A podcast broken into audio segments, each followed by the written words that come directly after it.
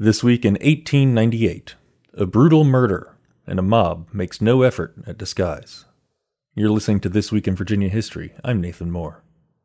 The morning train chugged down Afton Mountain. On board was a prisoner named John Henry James. He would not make it to his trial in Charlottesville. James was a black man who'd been accused of assaulting a white woman in Charlottesville the day before.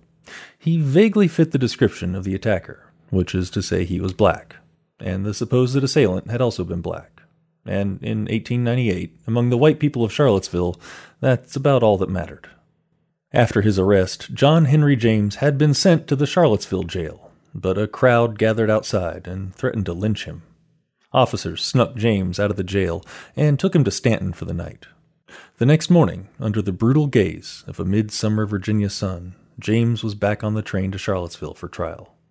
The train approached a scheduled stop at Woods Crossing Station, a few miles west of Charlottesville. A mob of some 150 people had gathered there. Men surrounded the doors of the train car. Sheriff Lucian Watts was guarding James, and he pleaded with the crowd to let justice take its course, but to no avail. The mob rushed into the car and pulled James from the train. James proclaimed his innocence, but his cries fell on deaf ears. The mob hanged James from a locust tree near the railroad track.